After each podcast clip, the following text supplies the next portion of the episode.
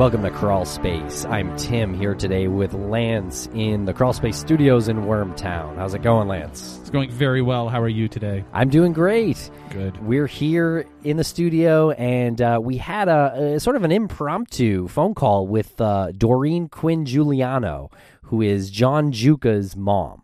Yep, she called us to talk about the appeal process that's happening with her son, who's in Rikers Island, and the appeal is being headed by the uh, the the attorney Mark Bederow out of New York, and we got into it again with her with uh, just what's going on with him in prison and how he's been wrongfully convicted, and the prosecution and the whole system itself just being sort of corrupt. Yeah, and she texted or emailed uh, some some clips and some video uh, segments. So we're, we're going to scatter those throughout the episode.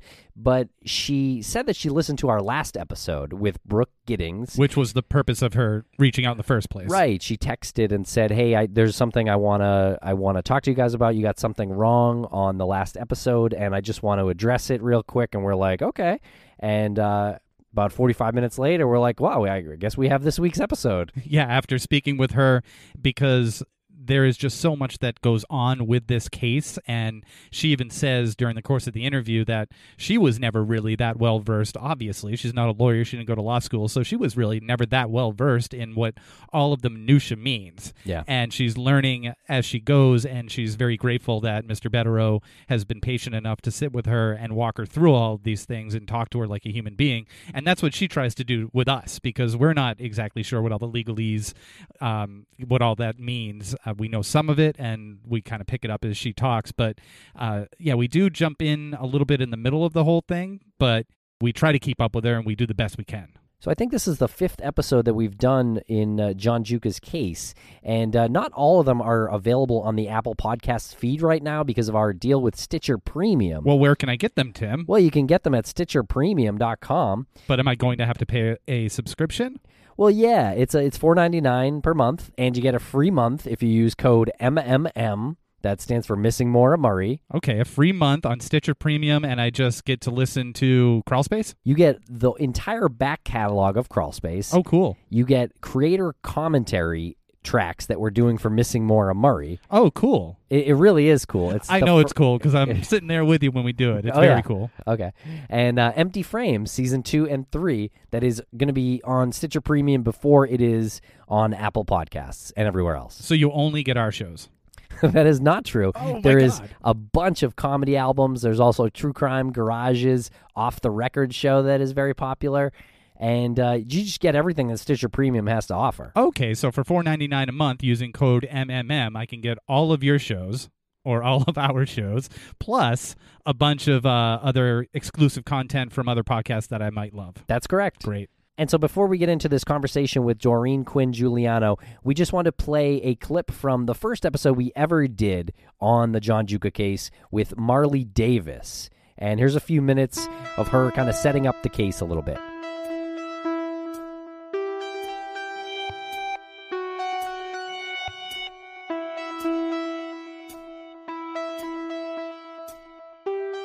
Five years ago, I started working on a wrongful conviction case out of Brooklyn. Um, the man's name is John Giuca. He was convicted in 2005 for the 2003 murder of Mark Fisher, a college student from Connecticut.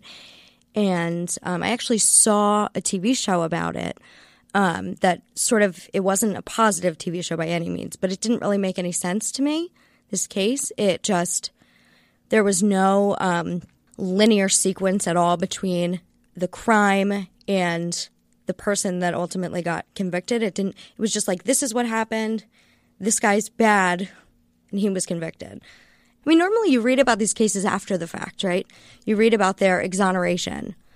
When I googled this case, there was no exoneration, and it was just ongoing. And I, I was just amazed that he was still in prison. And and is John the only person in jail for this? No. So John has a co-defendant named Antonio Russo, who is was also sentenced to John was sentenced to 25 years to life for felony murder. And Tony Russo was also sentenced to 25 years to life for felony murder. And just to clarify, so felony murder, basically when somebody gets murdered in the commission of another crime and you are a participant in that separate crime, then you can be charged with that murder. So the theory of his, well, there were four separate theories actually of his prosecution. But one of them was that they conspired to rob Mark Fisher. Him and Tony Russo conspired to rob Mark Fisher. And that that is the crime that ultimately led to this murder. So therefore, anybody involved in the robbery, and I'm using hand quotes, what could be charged with the murder. So that's basically what felony murder is, just to explain. Okay, so take us to the night of the murder. October 12th, 2003. John met up with a bunch of people in front of a club in Manhattan.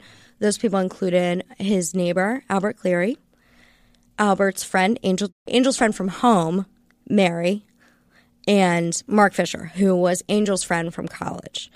And the five of them um, were kind of milling around deciding what to do. And John said, My parents aren't home. Let's go back to my house in Brooklyn. At some point, Albert and Angel leave and they go back to Albert's house. And then at some point, everybody else leaves, and except for Mark. Um, at 557, um, John calls Albert. Basically, in that phone call, he says to Albert, Mark is on his way to your house. And then there's no more activity on John's phone. At 557, there's a phone call from John to Albert. And it's the longest phone call in this case. It's two minutes long. And basically, John is telling Albert, Mark is on his way to your house, uh, presumably because that's where Angel was, right? And that's the only person he knew prior to this night. So presumably, he would want to go get the only person he knew. It makes sense.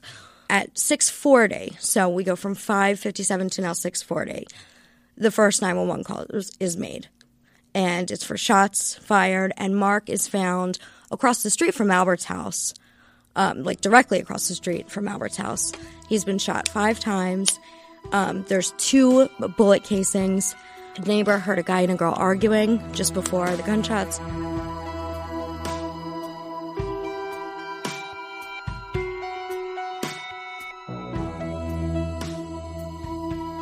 And there's some spoken word poetry that John Giuca wrote from his blog, John Giuca blog, and uh, it was recorded by someone named Christopher Ketcham. He's a journalist. And uh, so there's a few minutes here that we want to play right now, but there's also another longer segment that we're going to play during the meat of the episode. And if you haven't checked out John's writing, please do so. It is so powerful, and to hear people narrate it like um, this Mr. Ketcham did. Also, in a previous John Giuca episode, we had Holt McCallany. He re- he read something called The March of the Super Rats. So John is like prolific in his writing. And here's a clip, and this one is called Baptism of Fire.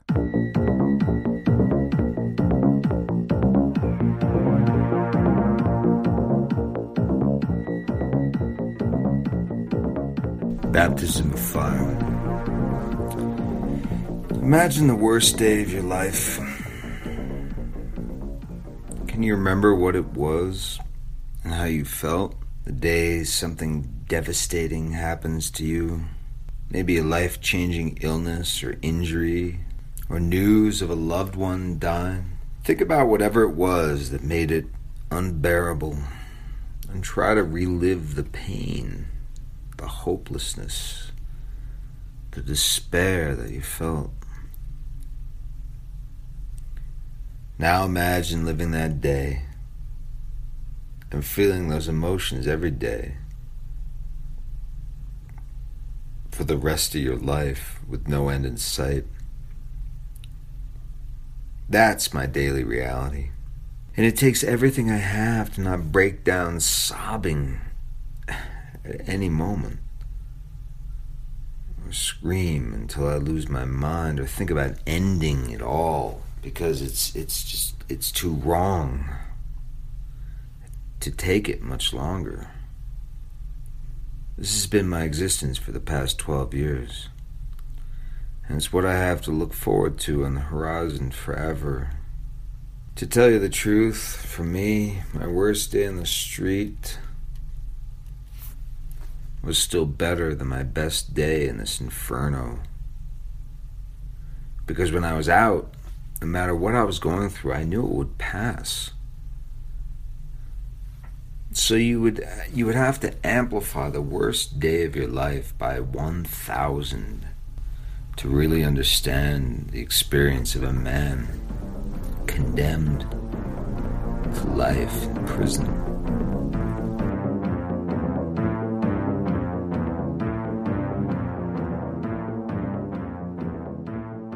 And here is the part in our last episode with Brooke Giddings where we talked about the John Giuca case. We talk to and about John Giuca and uh, the wrongful conviction of John Giuca, and we've spoken to him on the phone uh, for this show, and just randomly he'll call occasionally, um, and it's always like kind of like a nerve, a kind of like a nervous moment because it's like, I, of course I'm going to answer, but you walk on eggshells. It's like I don't even want to ask him how are you doing today, but it's the most normal thing to ask, you know. And he's like, I'm hanging in there. It's like I I know I know that's probably terrible compared to what I'm doing. Like I don't want to tell you what I'm doing. Also, you have six minutes for the phone call, right? And you don't want to. He, you don't Waste want him to think yeah. that he's like, I'm not here to talk pleasantries with you right now. yeah. I, I, have what do you minutes. think? What do you fucking think it's like yeah. in Rikers Island? It's great. Yeah, but it's just a pleasantry. But that, but that's what I mean. It's like I, I can't relate to him. You know, like uh, I, I can understand where he is and how he got there, but I cannot relate to him. And in fact, it even to such an extent that it kind of makes me nervous to talk to him. Are you familiar with the uh, John Giuca case? I'm not.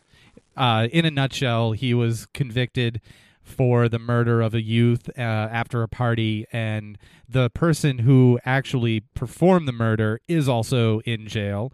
And for some reason, instead of letting him out, and all of the witnesses have recanted, instead of letting him out, they have put him in Rikers to break him. He just has to say uh, he, his conviction was overturned con- by an appellate uh, yeah.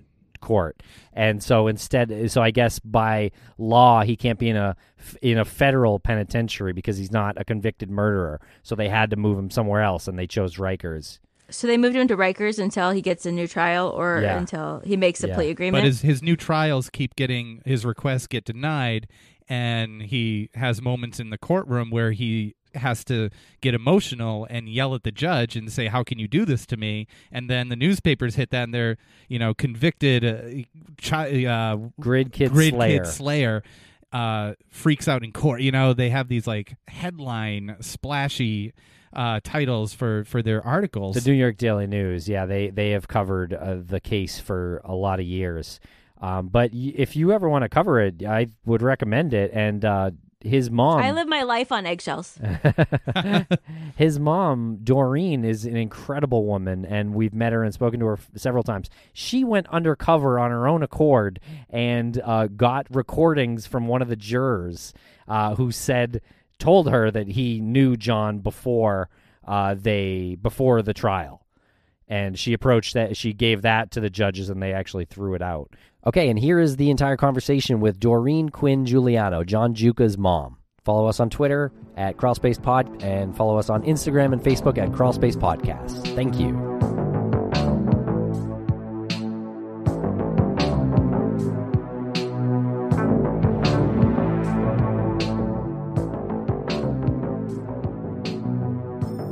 I um, was recently listening to uh, your podcast with Brooke Jettings.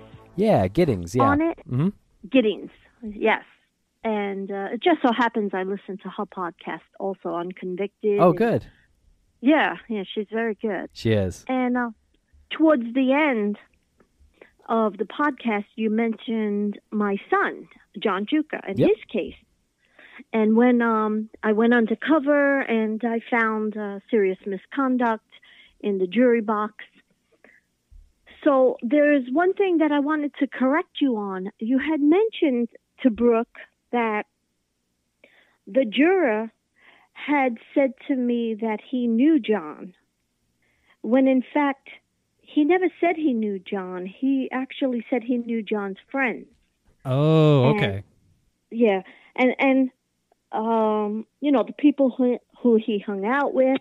And the reason why we got back into court, sort of, in front of at least the trial judge, was based on things that he said to me, which was he read the newspapers, he knew John's friends, he his cousin Linda dated one of John's friends, and he hated John because he was Jewish so those were the issues. Those were uh, the facts that we got back into court with.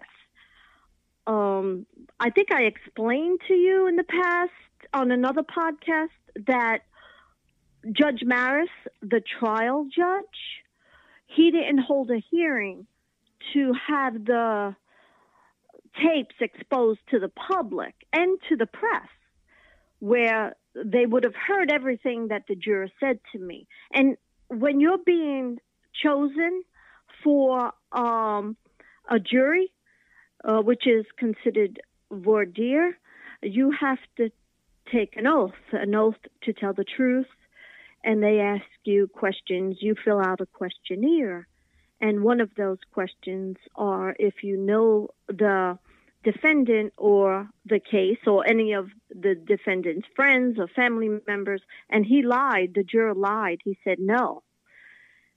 So he was um, committing a crime, which was perjury and contempt of court, and we proved that um, because of you know right from his own mouth.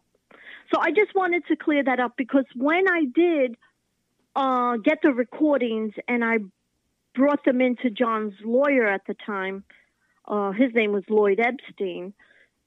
I was disappointed, and I said, "The only thing is, Lloyd, he says that he didn't know my son," and Lloyd said, "Actually, Doreen, that's a good thing."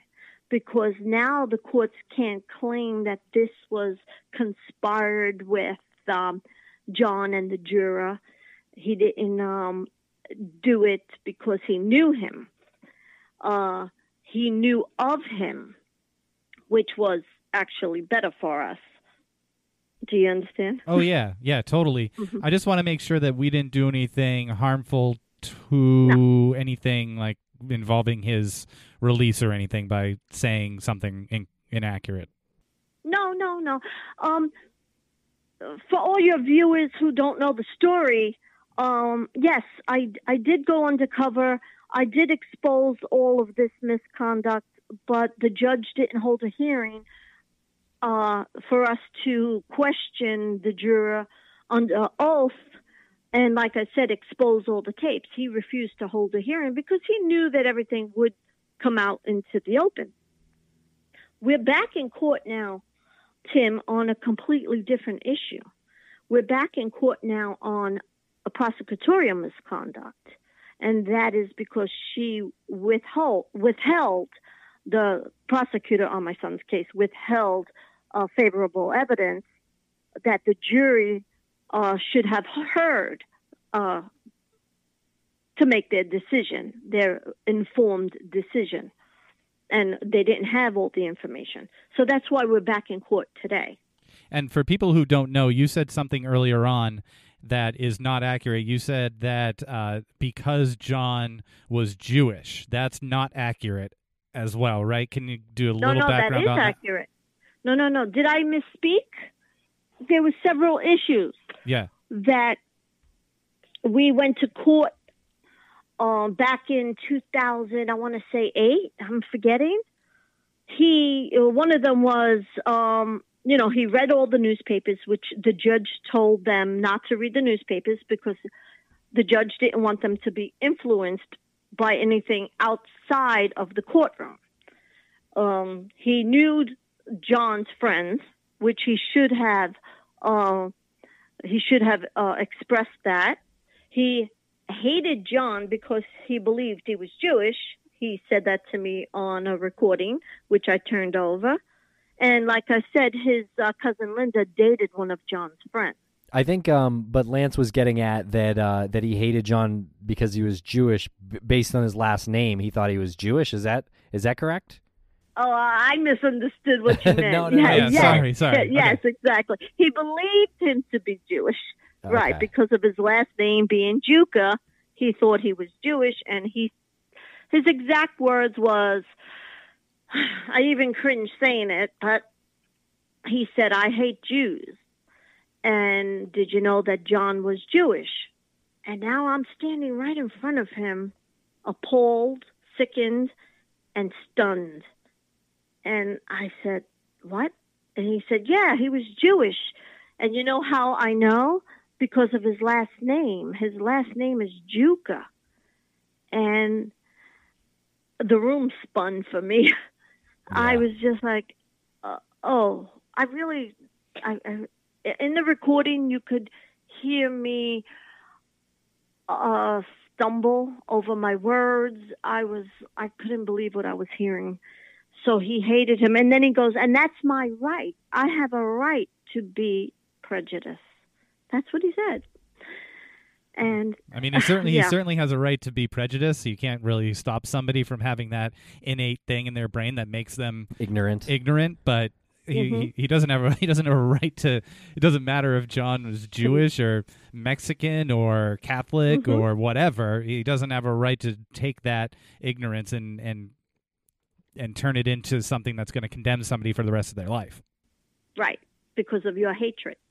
Exactly. But I guess I guess it's like uh, not so much the chicken and the egg thing, but that's the only analogy I can think of. But if you are that ignorant, then you don't care what you do with your words. Yeah, you don't see it probably. exactly. Yeah. Yikes. You know, I remember him telling me also that there was this woman, this um, African American woman with long nails. That's how he described it to me. And she even said, but there was no evidence. And he said to her, but don't worry, I know because of stuff that you don't know. And John's lawyer took that sentence, narrowed it down, put it in his motion, and his argument was he wasn't basing his decision on what went on in court. He is basing his decision on stuff that happened outside of court. For whatever it was he knew that they didn't know. In addition, he read the newspapers, so therefore he was getting his information from the tabloids other than the facts of the case in the courtroom. This was something that he had told another juror, the person that he described as a black woman with long fingernails. She was another juror. Correct. Wow. And that's what he told me, and that's how he worded it, because I'm trying to word it exactly the way he did to me, and how, of course, it's on the recording. So if that woman is out there somewhere and she has any sort of information, it would be great if she came forward, because she is the one that said, but there was no evidence. that would be great. So Yeah. yeah, yeah. So she even knew she had the brains to know that how can we convict this guy on nothing? Right. Now uh, you're talking about being back in court, and you're talking about a motion. Is this uh, this is the motion that uh, Mark Bederow filed uh, back on December 27th of 2018? Correct. Okay. Uh, th- that is based on prosecutorial misconduct. She was repeatedly asked for any um, material that was favorable to the defense, and she kept insisting that there wasn't any, when in fact there was, and she deliberately hid it. So that brings us back into court, and that is considered a Brady, Brady versus Maryland, and it is a violation to John's constitutional right to a fair trial. There's so many layers to this case, and I kept insisting that he did not get a fair trial, and that is the reason why I went undercover to find it when we couldn't even get a hearing to expose the misconduct. I continued to dig, and then I found prosecutorial misconduct that um, is now directly in the Brooklyn District Attorney's Office. Can you uh, describe a little bit about Brady versus Maryland, just so we have a sense of what the background on that is? So essentially, what it is is if there's any evidence that you have in your possession, meaning the district attorney, that could possibly um, benefit the defense, that you need to turn it over. And she had a non written agreement with a jailhouse liar that he would benefit in his own case. Uh, he had a lot of troubles. He was uh, addicted to drugs. He um, ha- had a series of uh, of issues, and one of them was a career criminal, Go- being you know going in and out of uh, court and drug programs and rehabilitation centers. And anyway, it's a very long story, but to make a long story short, he was benefiting from um, testifying against my son falsely. And she was supposed to turn over the evidence that he was benefiting. Mm-hmm. And she didn't. As a matter of fact, she took it a step further because when asked by John's lawyer at the time over and over again that this informant must be benefiting in some way, she ridiculed John's lawyer in front of the jury and said that uh, he's finally doing the right thing. He cleaned up his act, meaning the informant, and John's lawyer would like you to believe otherwise. She took it upon herself to go to court because he had a warrant for his arrest, and she got him excused from going to prison for three and a half to seven years, and instead he went home. She was supposed to turn that over to the jury so they could uh, decide whether he is being truthful in his testimony or not. It was their decision to to weigh all the evidence, and she hid that from him, Yeah, from them. seems like it's so that's very Brady, clear. essentially. Yeah, it's very clear that he benefited from that. but not only once, over and over and over again. And she had the opportunity to tell the jury because she was asked, and she hid it that it was her. She was the prosecutor who went to court for him on his behalf when he was in trouble and he had a warrant. She purposely hid it.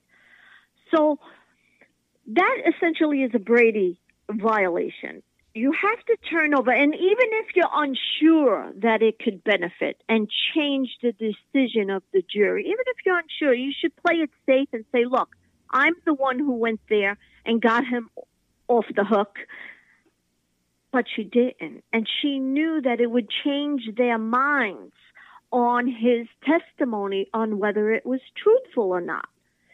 And she said to them he is finally doing the right thing he he was doing good in his drug program when in fact he absconded several times. He was doing cocaine. He violated over and over and over again and he kept getting cleared. He never went to prison for it because she when she went on his behalf to his warrant hearing she had an off the bench conversation with the judge and then he went home. So that's a benefit. She should have turned that over. And John didn't get a fair trial. And that's all we've been asking for the for 14 years now, Lance. Tim, 14 years of begging the courts for a fair trial what happens with this motion now? Uh, it it takes some time for them to look at, but I mean, it, to us listening, does it sounds like a like a open and shut uh, scenario? I know that's probably not the way this kind of thing works, but what happens now? Well, it's devastating to me, and I don't want to start crying on the phone. But John had 11 appeals, denial after denial okay.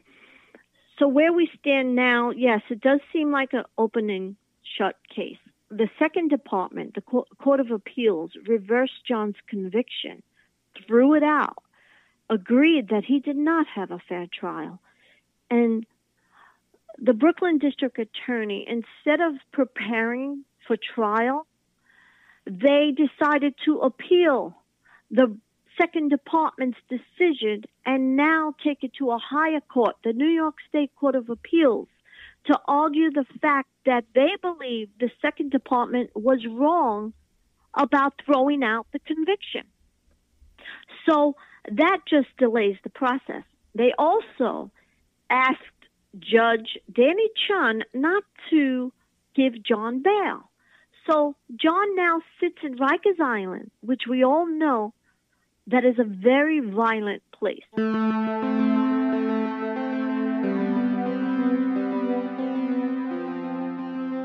Here's John Giuca in his own words talking about what it's like at Rikers Island.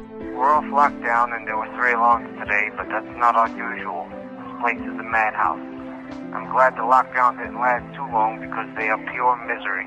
No showers, no phone, no conversation with other human beings, just yourself.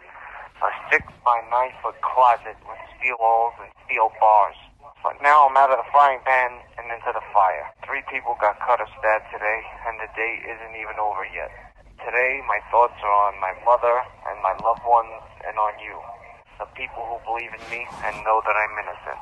The system is not perfect, and I refuse to let my life become collateral damage. As the bolt dropped, I couldn't help but think that I'm not supposed to be here. I heard Rikers Island was listed as one of the top most dangerous prisons in the United States, and it's living up to its name. There are so many situations to navigate and avoid getting sucked into.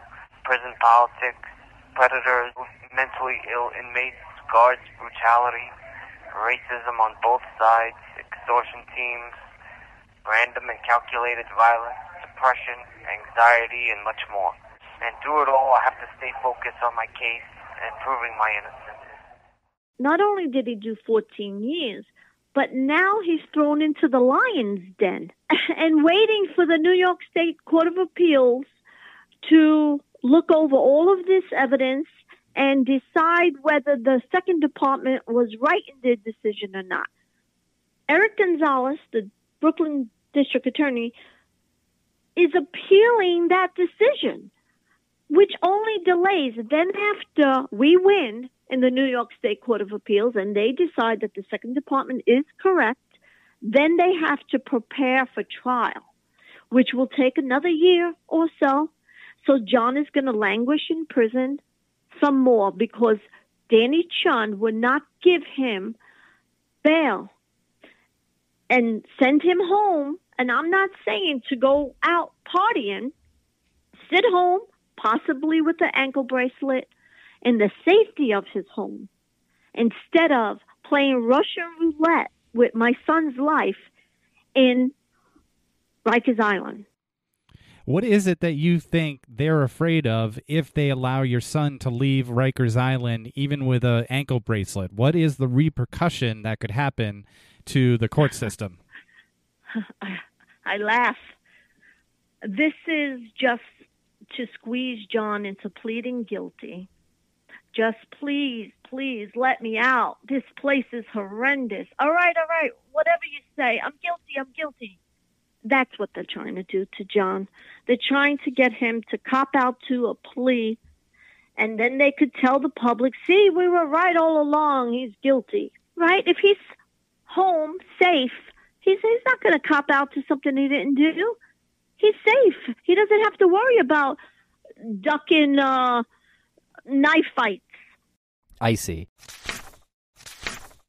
So, so if he's home, their strategy is he's not gonna admit guilt just to get the conviction, uh, you know, get the process over with. But how, as a mom, how do you feel about that? Do you? I know we, we were kind of messaging about this uh, very topic, and uh, I know it's it must be impossibly difficult to deal with. But do you would you just want him to just say, "Yeah, I'm guilty," get this process over with, and get him home?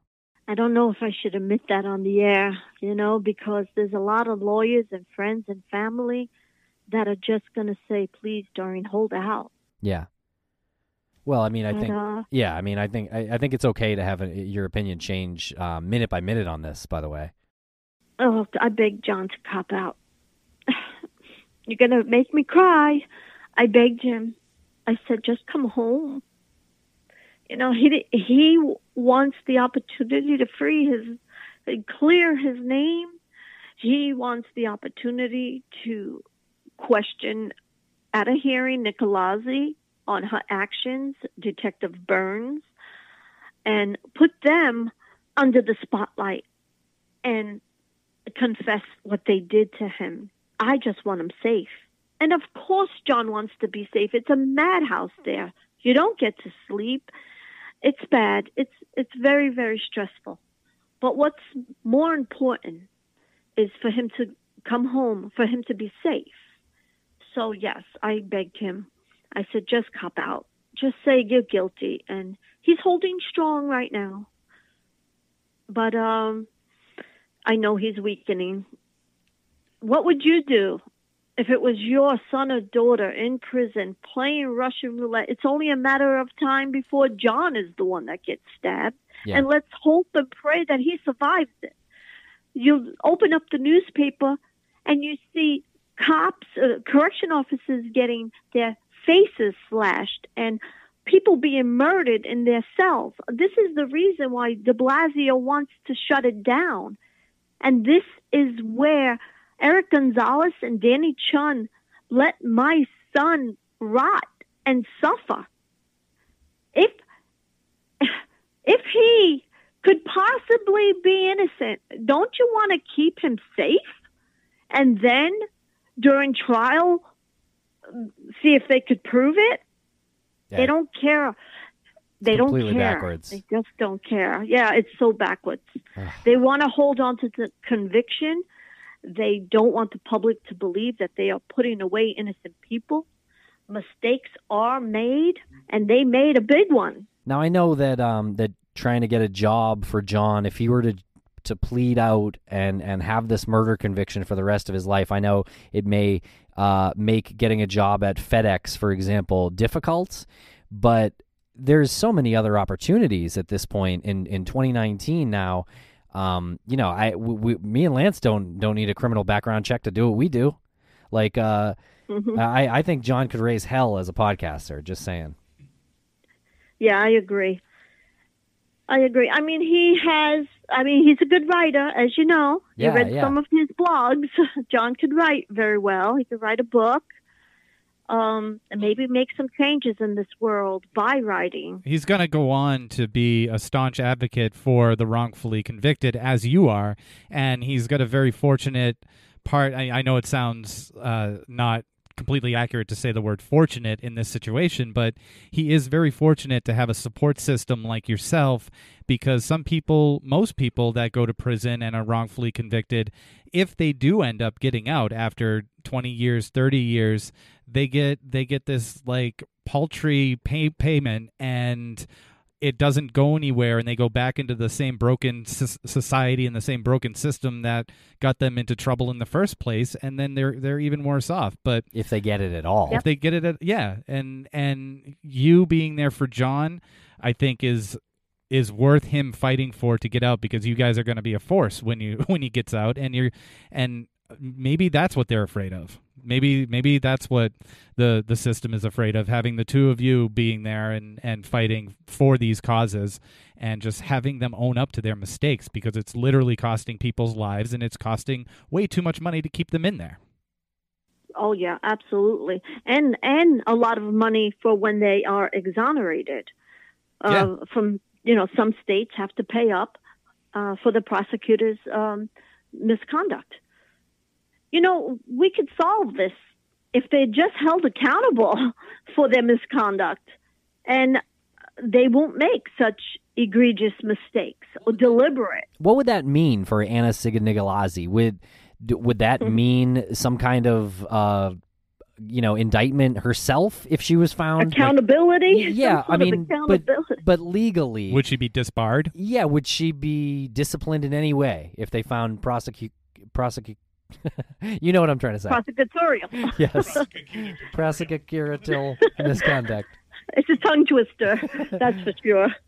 Um, well, they have an absolute immunity, so she will not be held accountable for her misconduct. There is blatant misconduct. So what's I the point? they- yeah sorry to interrupt how does you said she has immunity how does she, how, do, how does she get immunity by being a prosecutor.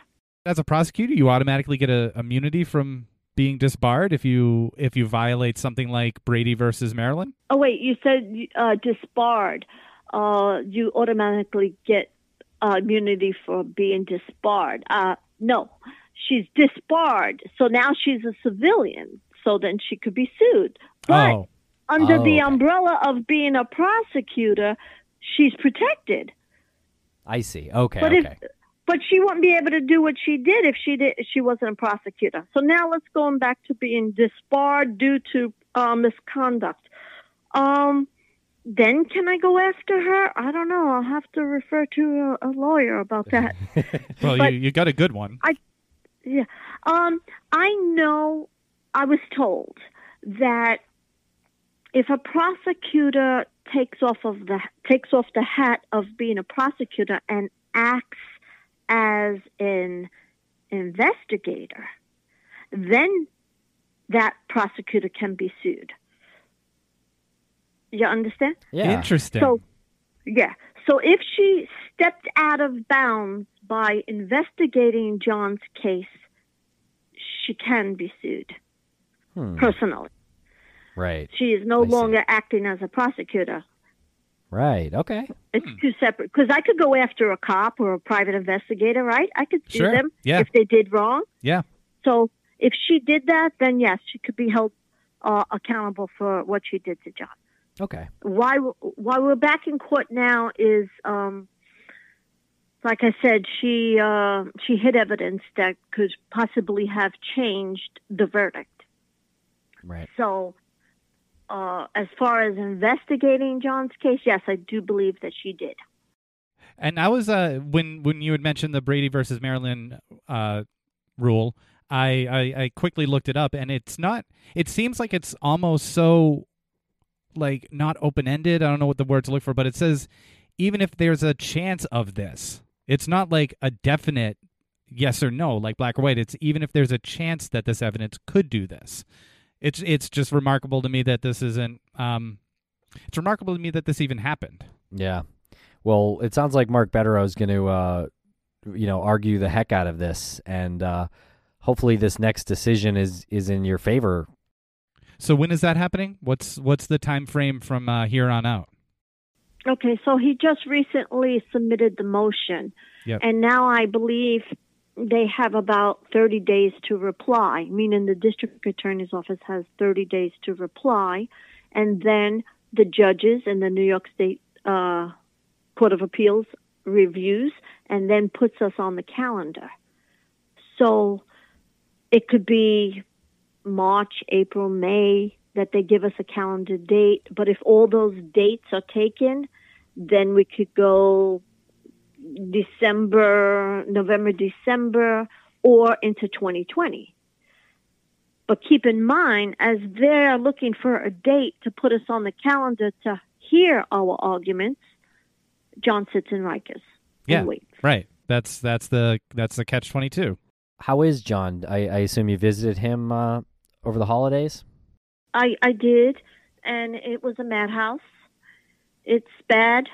Drugs is rampant. They're constantly searching and uh, double and triple searching visitors who come in through the metal detector. We have to go through three metal detectors, a pat down search, and it isn't the visitors who are bringing it in.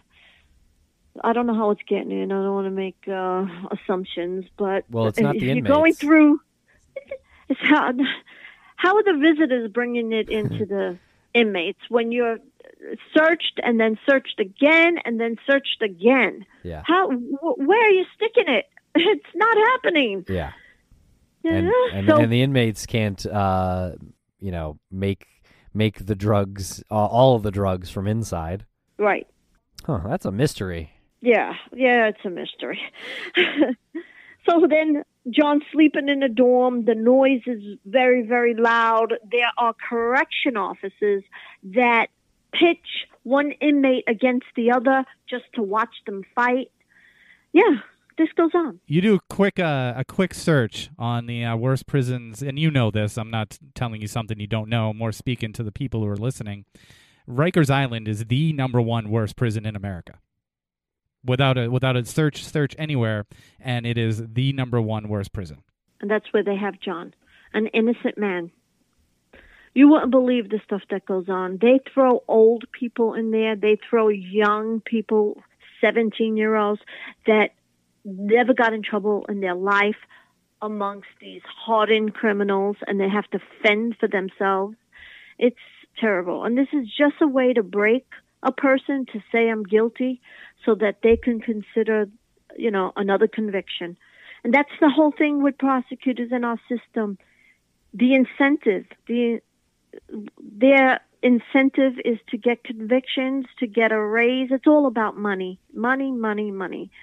Because if I get if I have a bunch of losses on my record, I'm not going to get a raise. And even if you become a prosecutor with good intentions, I think eventually you're going to turn because you want a raise.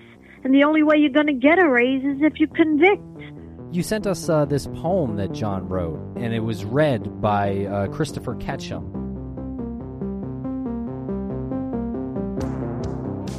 Pariah time. I lived with hundreds of alpha males that were plucked from every neighborhood, town, and city across New York State. After getting to know many of them, I've come to the conclusion that alpha male is just another term for asshole. Whether they're from Buffalo, Albany, or New York City, most of them have certain qualities in common. The dictionary defines them as, quote, socially dominant individuals but all that actually means is that they're overbearing, confrontational, petty, relentless, and think they are the authority on everything. The words, I don't know, or I'm sorry, or I was wrong are not in their vocabulary. They make mountains out of molehills, cause chaos over minor things, and use principle, so called, as an excuse for defying common sense. Anyone with half a brain could see that most of the battles these alpha males fight over is not worth the energy to fight. The weak minded follow the feeble minded, who happen to be louder and more assertive. I always thought the, the strong were supposed to protect the weak, not prey on them, which sometimes makes me a stranger in a strange land, an outlaw in Pariah Town. I'm also surrounded by characters, con men, and silver tongued Svengalis, many of them famous or infamous. I was in Greenhaven with Ronnie DeFeo from the Amityville horror case for six years. He complained that no one sent him any holiday cards. In the back of my, my mind, I used to think, You killed your whole family. Who the heck is left to send you a card? John Gotti and Crazy Joe Gallo were also both in Greenhaven years ago. I was in Clinton with serial killer Joel Rifkin, Fat Cat, a few of the Wild Cowboys, and Joey Fama. And I have stories about them all. Most of them do not suffer from mental illness, they enjoy it. Tupac was also in Clinton years ago, and I was in the same reception cell that he inhabited. I currently use the same phone every day that Larry Davis was using when he was murdered, stabbed to death by another inmate. I see Son of Sam, David Berkowitz, almost every day.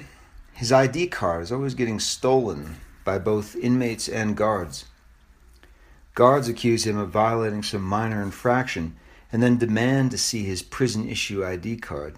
Several weeks later, it pops up on eBay or some other online auction site. The Central Park rapist is here, as well as the Wendy's massacre assailant. I used to be a Democrat until I met some of these rays of sunshine. Mark David Chapman is lurking around the state prison system somewhere, and it's only a matter of time before I bump into him.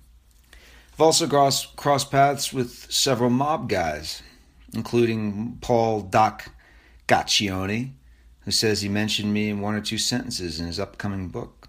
Joe Sullivan, who just died a few weeks ago, Sammy Clams Garacci, Tony Roach Rampino, Benny the Blade Garitano, who says he quit the mafia because they are all a bunch of rats, Simon Dide Dedage, whose brother committed a double homicide in Scores nightclub and let him take the fall, Vinny Orena, whose, gar- whose grandfather is the notorious Vic Orena, a boss in organized crime and Johnny Burke, who's given two life sentences plus 40 years in federal prison and 20 to life in New York State prison because he wouldn't rat on John Gotti Jr. All he had to do was testify against John Gotti, and he would be home with his family right now. Gotti was the one they really wanted.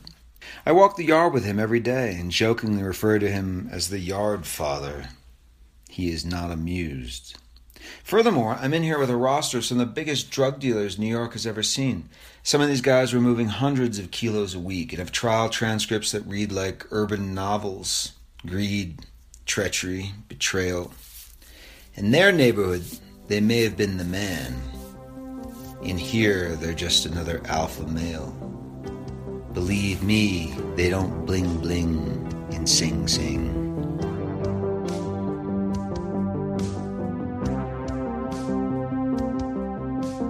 Those are people he's just come across at, in Rikers or his whole journey through the system? Oh, his whole journey. Uh, most of uh, it was Upstate Correctional Facility, Clinton Correctional Facility, Sing Sing, um, Greenhaven. So his journey. Yeah, so can you imagine a 21 year old man uh, from John Jay College, honest student, thrown into prison with these type of men? It's incredible. Sing Sing. He, so he was in Sing Sing. That that is in the top five worst Mm-hmm. prisons in America. I mean that that's housed some pretty crazy criminals. Albert Fish. Where uh what el- where else has he been? Clinton, Clinton Correctional Facility, Upstate Correctional Facility, um, you name it. He's been 14 years of bouncing from prison to prison.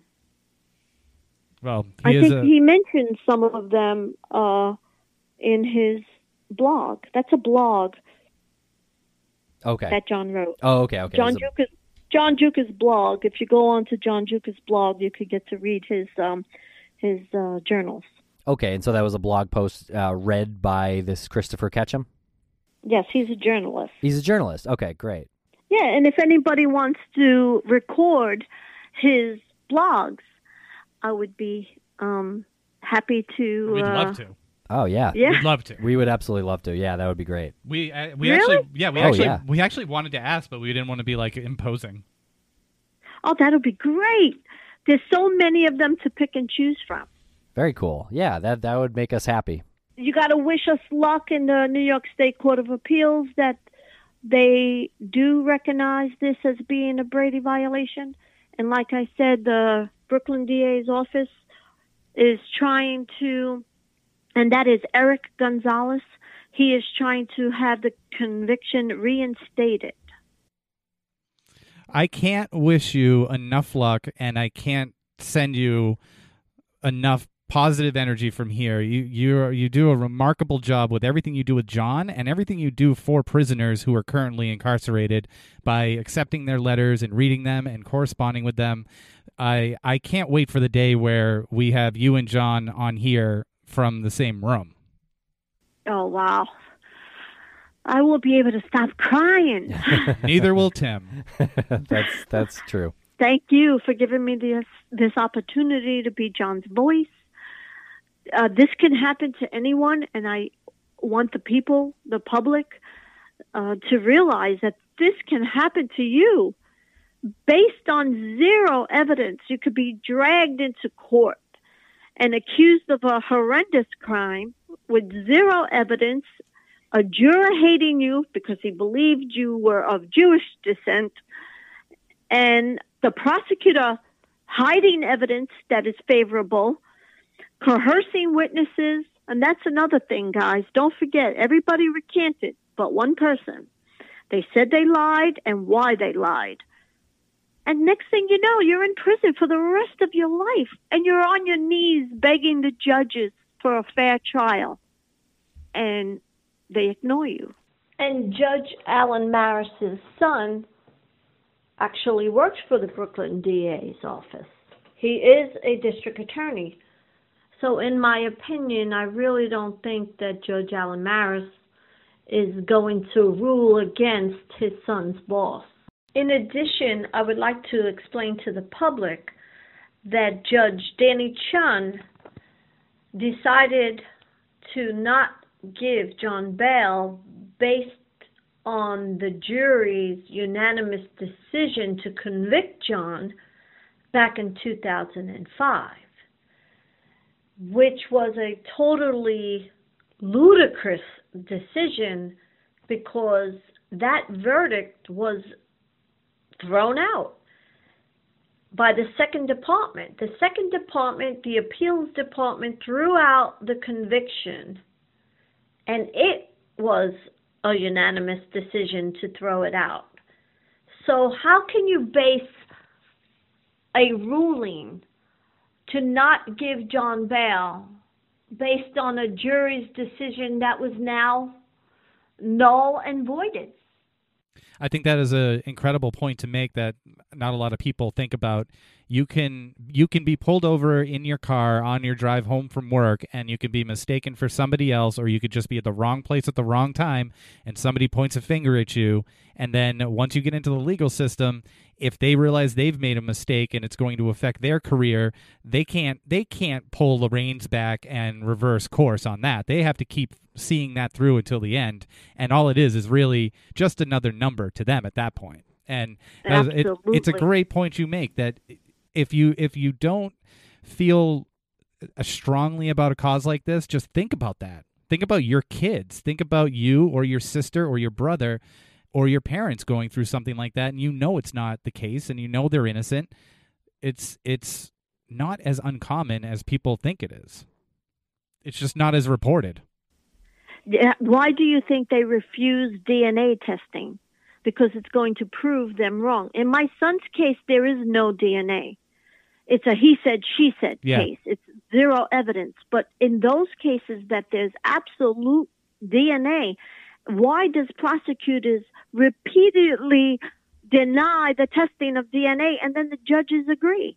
It's because it's going to prove them wrong. Just it should be automatic where you test the DNA. Don't you want the correct perpetrator off the streets? No, they don't. They want the conviction. If they believe they could get the conviction, that's what they're going to go for. And it's so hard for the American people to believe this. They say no. So many of us say prosecutors are not evil, they're just doing their job. They get tunnel vision, and it's can I get the conviction? And if they realize that they got the wrong guy and they're so far in, then they push really hard for them to cop out, for them to plead guilty on a lesser charge. But at least on paper, it still shows that that prosecutor got the conviction. They'll do whatever it takes for you to plead guilty. Plead guilty, five years probation.